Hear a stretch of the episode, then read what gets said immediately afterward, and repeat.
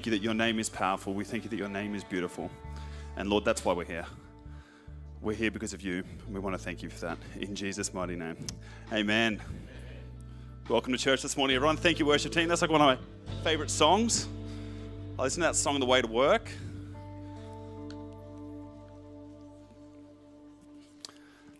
If you guys didn't notice, today I'm wearing pants. Last time I preached, I wore shorts. And just as I was coming up to preach, Sam Tucker pulls me aside. He was wearing shorts. He pulled me aside and he goes, The preachers are meant to wear pants. Rebuked in the lead up to the stage. So I thought that today I might wear pants. I'm, I'm from a church where um, the pastor used to wear board shorts. So I sort of got saved at a beach Christian camp thing, and that was sort of my, my model. But I've actually preached more messages wearing shorts than I have pants. Because most time I preach used to be at school. So if you guys want to hear any of my sermons, speak with Kat or Jai. They used to listen to a couple of them during the week, and I used to be in my school uniform and talking about Jesus. I just preached the same message every week because I didn't know any other messages. But what I knew was that Jesus was a source of hope, and I could give that out to other people. So today we're going to talk about words, and we're going to talk about water as part of our um, Biblical Algorithms series. Bit of a tongue twister. About two years ago, um, went with the family, Sarah and Sarah's family, up to Forster. And their homeschooling family, which basically means that there is no school holidays. It's just whenever you want, you sort of get to have school holidays. So all of our family holidays are always when there's no one else around. It works really, really well. So all the homeschooling families, tick the box there, save a bit of cash on the holidays. So we went up to Forster, and it was a bit cooler. Summer had sort of just finished, and we're walking along the beach as we do sort of every night, and we're walking with the family, and Sarah's younger brother Aaron, who was about 15 or 16 at the time, goes, Look at that, look in the water. It's like a trough, but then it's so shallow. Just there, there's a big bar. And I was like, Yeah, that's pretty cool. And the water was hectic. Like the waves were crashing every which direction, but there was sort of this calm little section about 20 meters off the shore where you could just go and be ankle deep in water. And Aaron goes, Mum, can I, can I go out on that bar? Can I go stand on the bar? And she goes, Oh, it looks a bit precarious. Like, look out. You know, I'm not sure how comfortable I feel with this, all that sort of thing. And I was like, He'll be right. Like, it's just there. It's like 20 meters out. Like, you know, hairs on his chest sort of thing. So anyway, he goes out and he's, he's run along the bar and he's, he's running. He's like 20 minutes, he's out in the ocean, looks like Jesus walking on water, and he's running across the bar. And Roseanne's going, be careful, Aaron, don't get off the bar, you'll get caught in a rip, be careful. Like she's yelling out. And I'm like joking. I'm going like, what's the worst that could happen? Like get sucked out and dies or something like that, Roseanne. Like, like I, I'm sort of joking and and then he was running and he went off the bar. And then he started swimming because it was so deep. And he was swimming, but you know when someone's swimming in a rip, they don't move? They're putting all this energy in. And I was like, oh no. And then he just, instead of swimming, he just puts his hands in the air like. and there was just like this fear in his eyes. And then Roseanne, my mother in law, starts screaming. Like, I'm talking like whale screaming, like, like really, really upset, like my son's about to die. And I'm like, this really sucks. Like, this is not a good situation. And like I was watching, and I'm like, yeah, like he's in this position. I suppose he's going to have to get himself out. And then Sarah looks at me and goes, You've got to go get him, Will. I'm standing there fully clothed. It's right on dusk. It's just getting dark. And I'm like, oh no, like my new clothes. So I took off, took off my belt, I took off my shirt and my sho- I wear shoes on the beach. I know I'm one of those guys.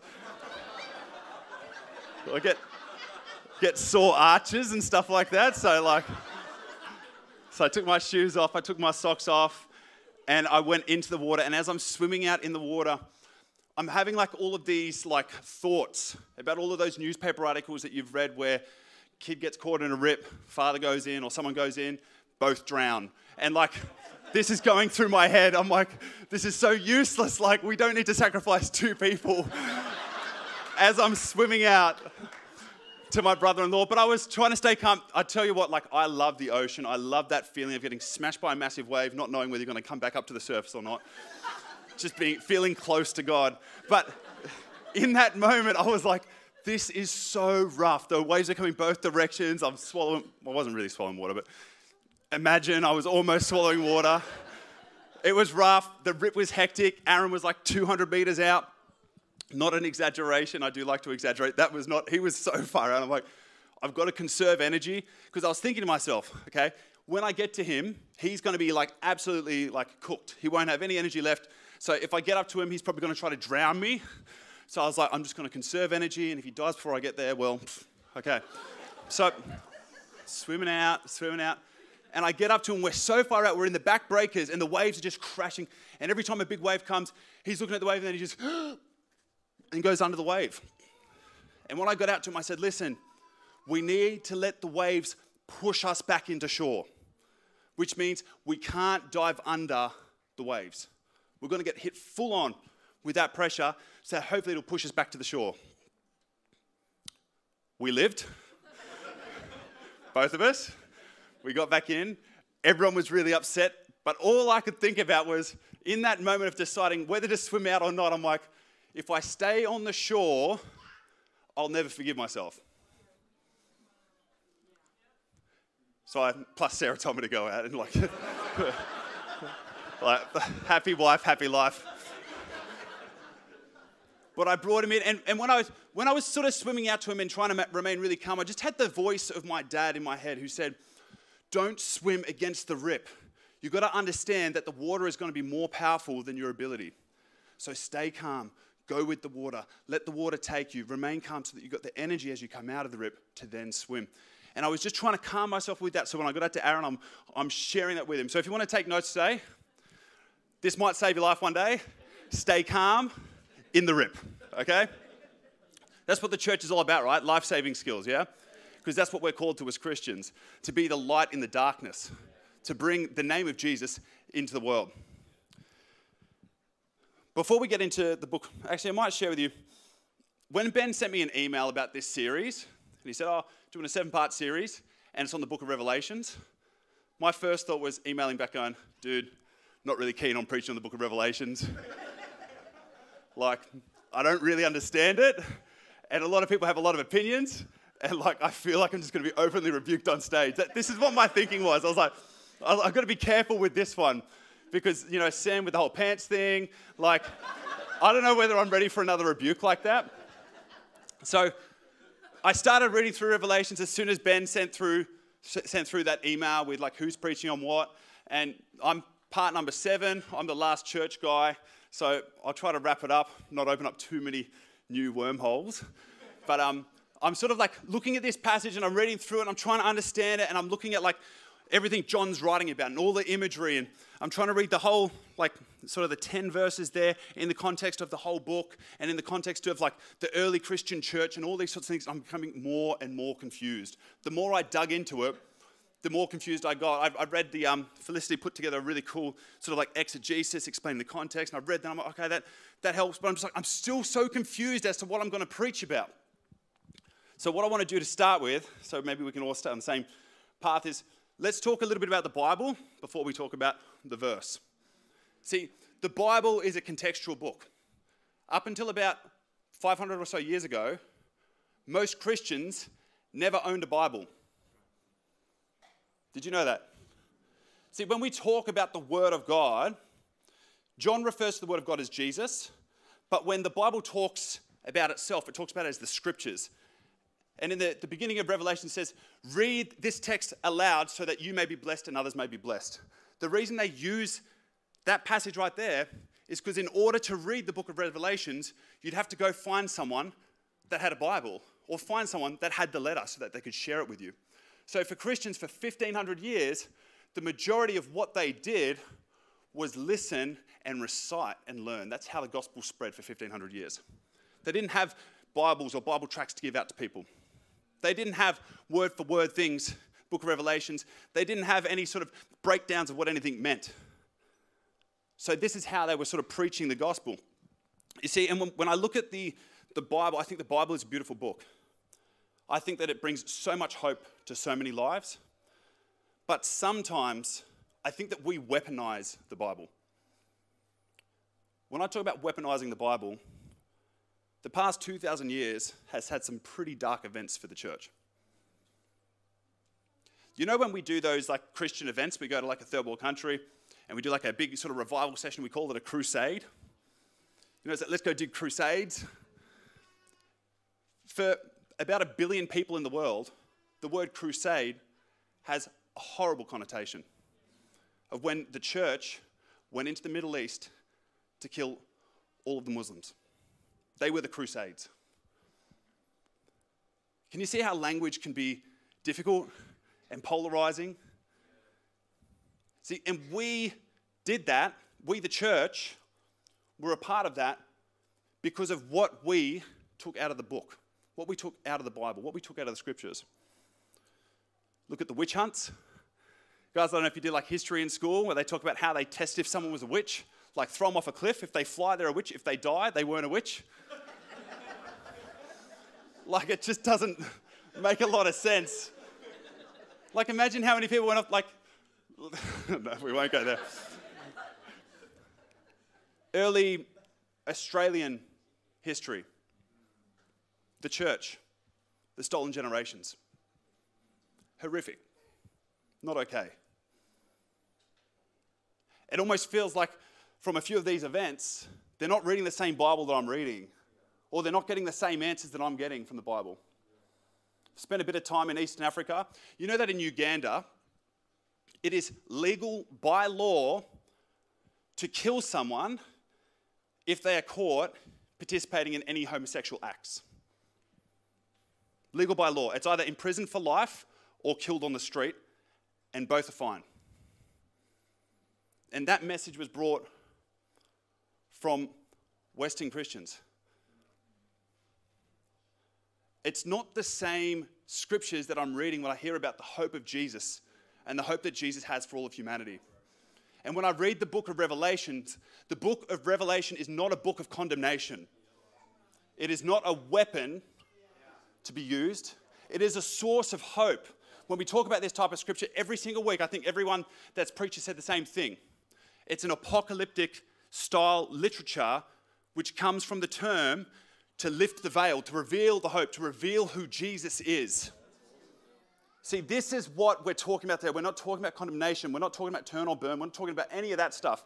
Today, we're talking about Jesus has hope for you, and Jesus has life for you, and you can receive that. That's a free gift. Oh. a few weeks ago, I went down to, um, I've been down to Melbourne a couple of times the past month for work, but I went down maybe about four or five weeks ago, and I went down with a friend of mine. Her name's Shahar, and Shahar's Israeli. She's Jewish. And we got talking, and she said to me, She goes, So you're like a Christian, aren't you? And I was like, Oh, this is such a hard question to answer because I'm probably not the Christian that you think of in your head when someone says Christian, or I probably don't go to the church that you think of. But I was like, Yeah, I, I love Jesus. I go to church, part of a really cool community. She's like, Yeah, yeah, like, here's my problem with the church. She opens with this line Here's my problem with the church. she said to me, if any business or organization in all of history had had the same track record as the church, they'd be absolutely screwed. She used different words, but essentially that's what she said. She said, the amount of cover ups there's been inside the church, the systemic abuse, what people have used the Bible or the church is backed to do. She's like, any organization in the world, if they got caught out that many times, they'd be screwed. And she goes, and I don't think that's fair. So I said to her, well, based on what you've said, based on how you feel about the church, I think maybe the church's reputation is screwed.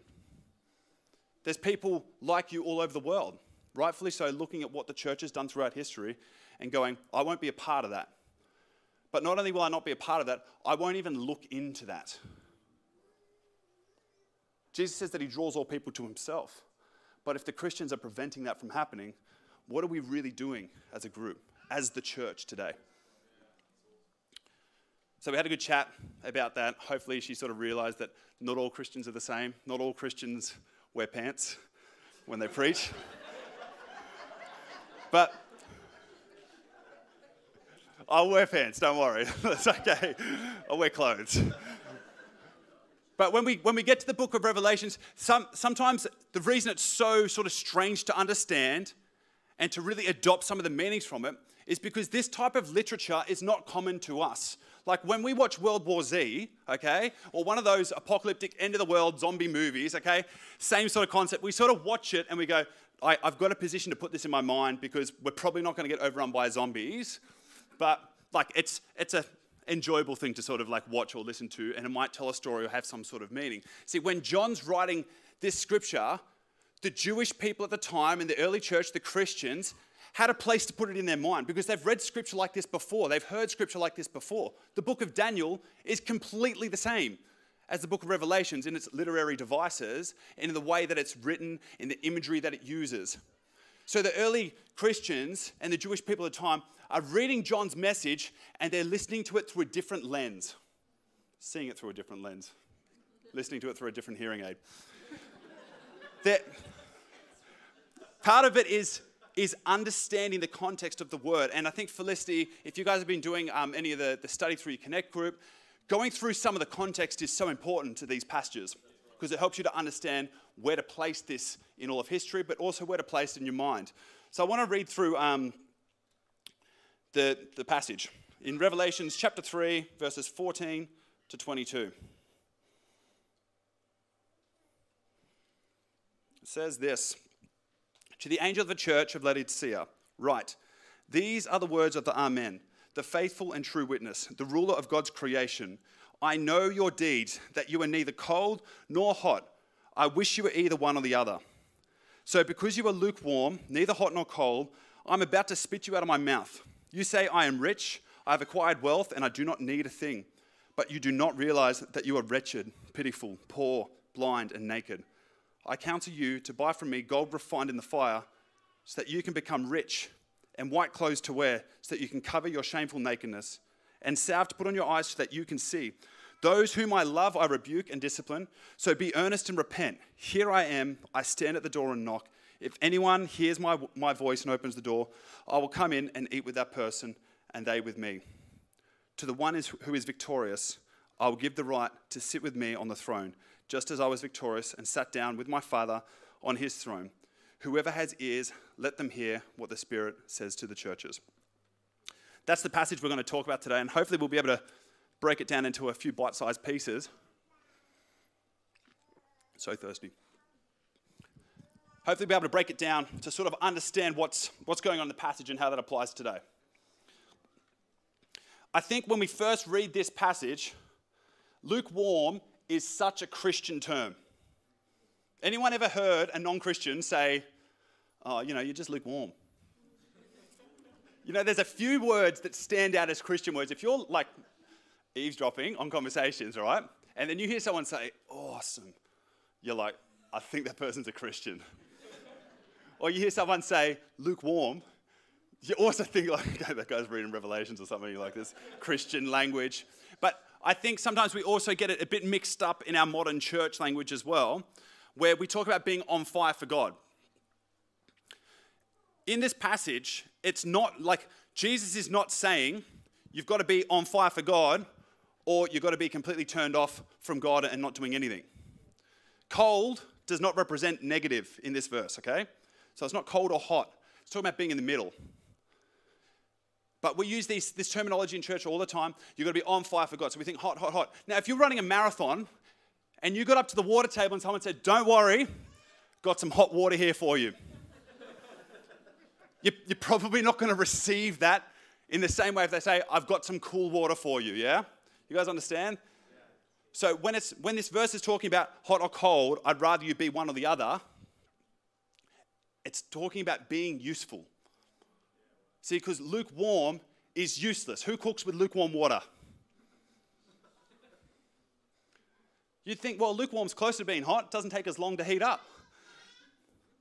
But cold water is also useful. See, I, I, look at it like in the context of the church today. We don't all have the same giftings.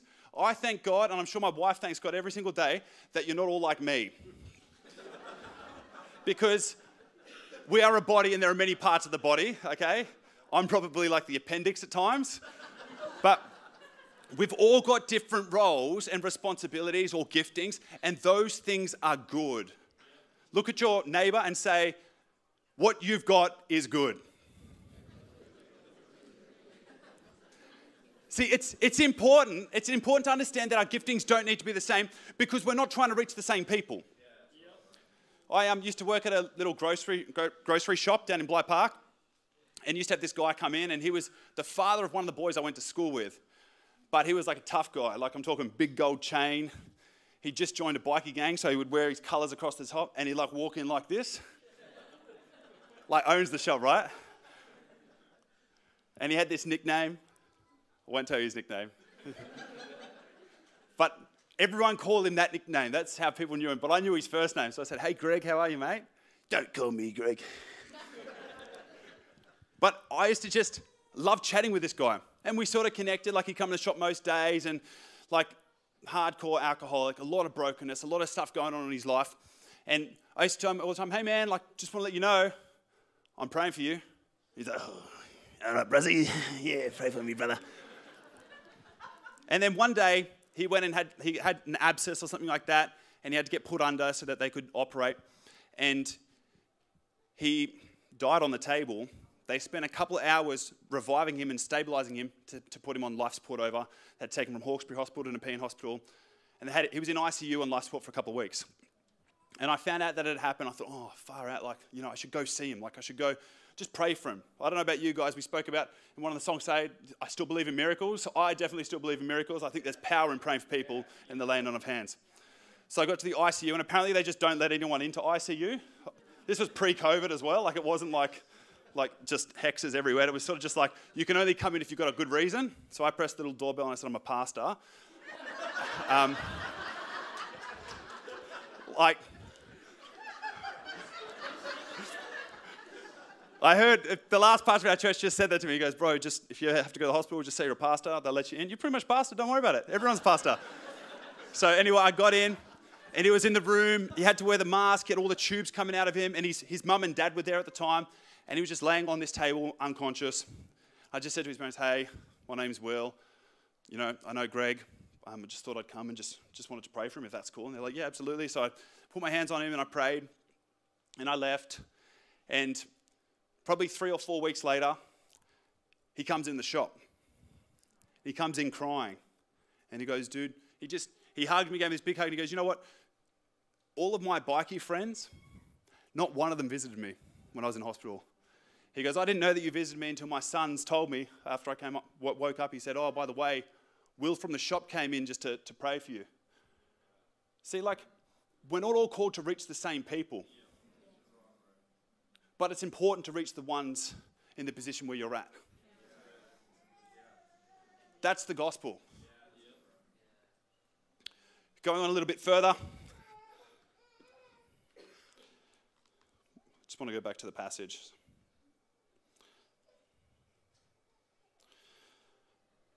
In verse 16, so because you are lukewarm, neither hot nor cold, I'm about to spit you out of my mouth. You say, I am rich, I have acquired wealth, and I do not need a thing, but you do not realize that you are wretched, pitiful, poor, blind, and naked. In this, this era, in the early church, they were still under Roman rule, and there was a new emperor of Rome called Domitian. And Domitian was the first emperor to claim, whilst he was still alive, that he was God the first emperor out of all the Romans. A lot of them had been upgraded after they died to some sort of deity, but he said, I am God, or I am a God. So you guys must worship me. So we've got this early church model where there's a lot of Jews in the church, there's a lot of Gentiles now coming into the church as well.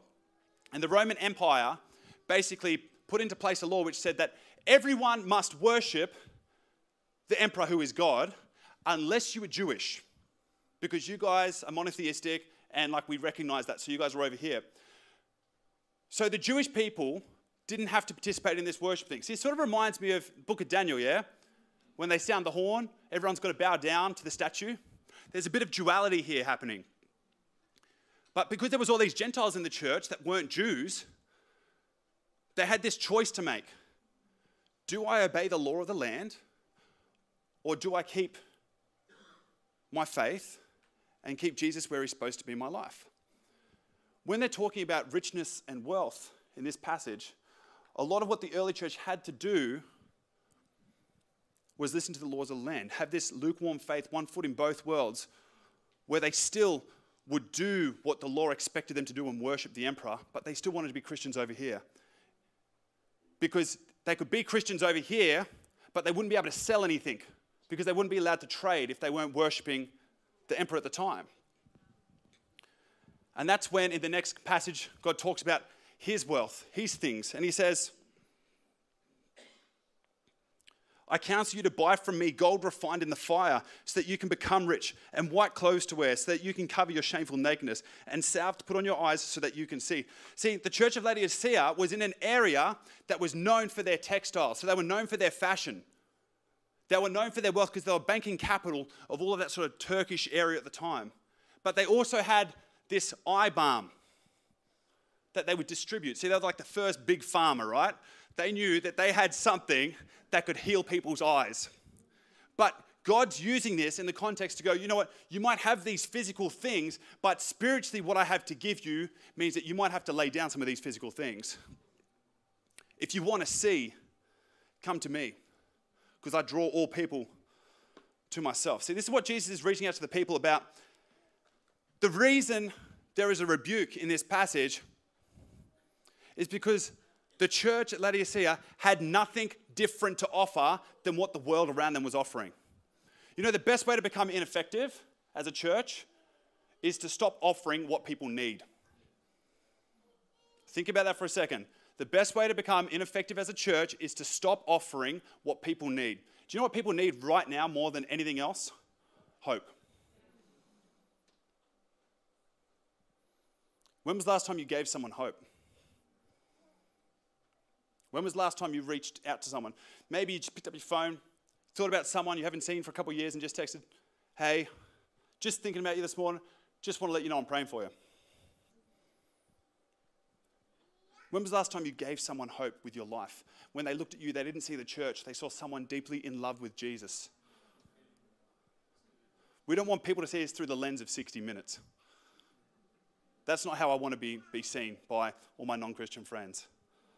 I want to be seen as someone who brings hope into every situation, who is there that offers something different. I don't just offer fine clothes. I don't just offer eye balms. I don't just offer normal money. What I offer is hope and hope that lasts for all, all eternity. This is what I'm reading from that passage.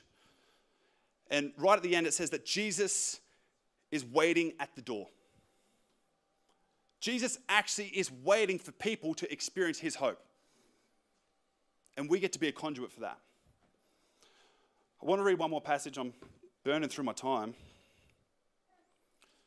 Book of John, chapter 12, verses 23 to 32. If you guys didn't know, it's Palm Sunday, another Christian term. You say it's Palm Sunday to any non Christian, they're like, we're going to the beach, we're going on holiday, where are we going? Palm Sunday, um, Jesus goes into, into Jerusalem, that's the word, for a festival, which is a Jewish festival. So everyone's there. And this is like the first time in all of Jesus' ministry that he's sort of recognized for who he is by the people. They see him as, as Lord. And Jesus says this to a group of people, verse 23 The hour has come for the Son of Man to be glorified. Very truly, I tell you, unless a kernel of wheat falls to the ground and dies, it remains only a single seed. But if it dies, it produces many seeds. Anyone who loves their life will lose it, while anyone who hates their life in the world will keep it for eternal life. Whoever serves me must follow me, and where I am, my servant also will be. My Father will honor the one who serves me. Now my soul is troubled, and what shall I say? Father, save me from this hour? No. It was for this very reason I came to this hour. Father, glorify your name.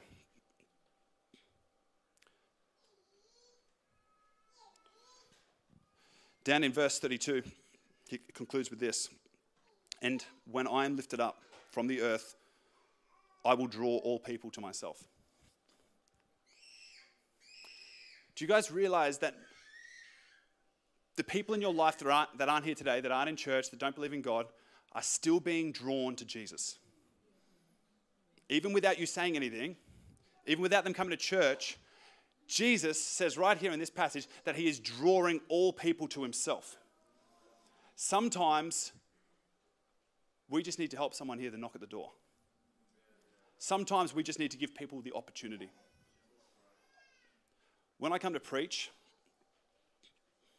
unfortunately, most of the times, I'm not here to preach to the people that already know Jesus. they're typically the only ones I offend. the ones, but I'm lucky because I'm not trying to reach those people. The people I'm trying to reach are the people that don't know Jesus, that don't know the hope of Jesus. The people I'm trying to reach are not interested in the semantics of the gospel or the eschatology or anything like that. The people I'm trying to reach are interested in hope. That's it. So, all of these passages and everything that we've learned, we can learn from these churches and we can implement this in our lives. And that's important as the church. But remember, we're here to spread the message of hope. That's what all of these churches have in common. John's equipping them, or Jesus is equipping these churches so they can be a source of hope for all eternity, for all people, all around the world. That's what our message is. I want to give people an opportunity this morning. Two opportunities. I don't know the sinner's prayer, just so you know. I've never learnt it. So I don't typically do an altar call with the sinner's prayer at the end just because I don't know the words. I'll probably screw it up. But I still want to give people an opportunity to come know Jesus. And I'm going to ask you to do something pretty bold, pretty courageous.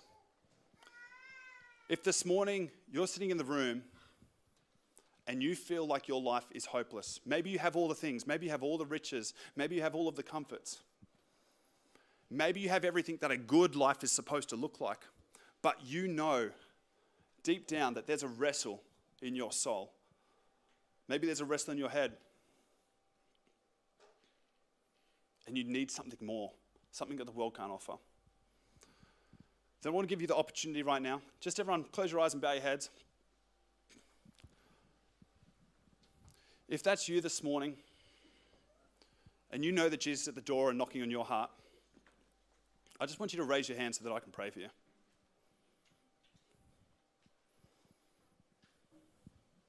It's good.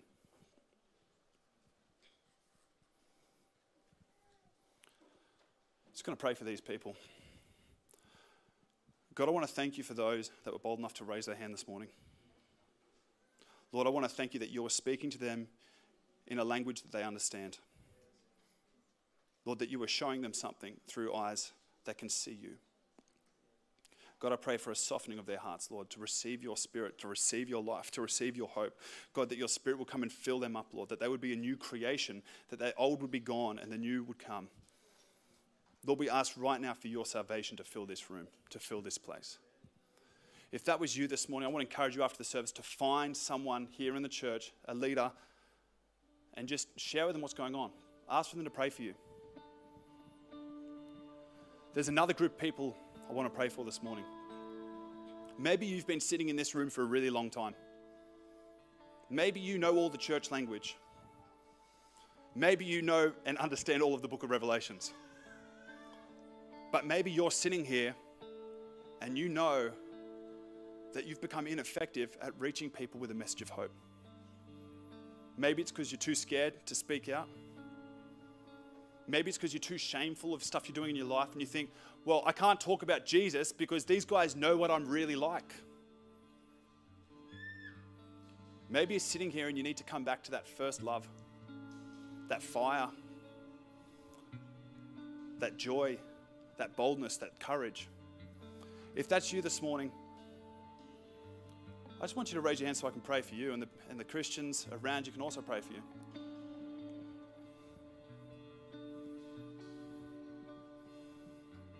That's good. That's what the church is about. It's about it's equipping brothers and sisters to share the gospel.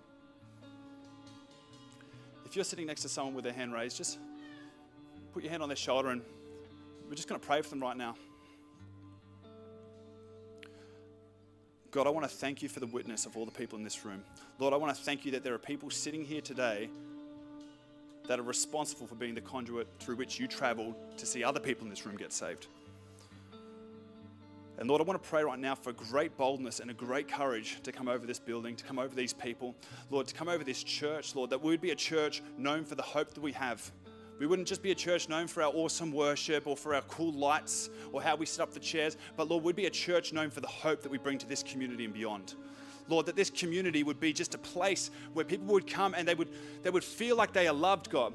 They would feel like they are cared for, God. Holy Spirit, I pray that you would fill these people up right now, Lord. Lord, that we would go out and that we would be witnesses to all the nations, Lord, that we would bring a message of hope, God. Lord, that we would not bring a message of condemnation, Lord. For you said in John 3:17, you did not come into the world to condemn the world, but to save the world. And Lord, that is the message that we have to share today that you have come into this world and that you can save people from their situations right now. You're not just saving them from heaven or hell, but Lord, you're saving them from their mental health right now, God. You're saving people from their addictions right now. Lord, you're saving people from their hardships, from their health concerns, Lord. You're saving people from this life, God, because in this life, God, we know that it can be hard. We know that it can be tough. We know that it strips all hope from our lives. But God, you bring hope. So right now, I pray that every single person that bears the name Christian in this room would go out and bring hope to all nations. In Jesus' name, amen.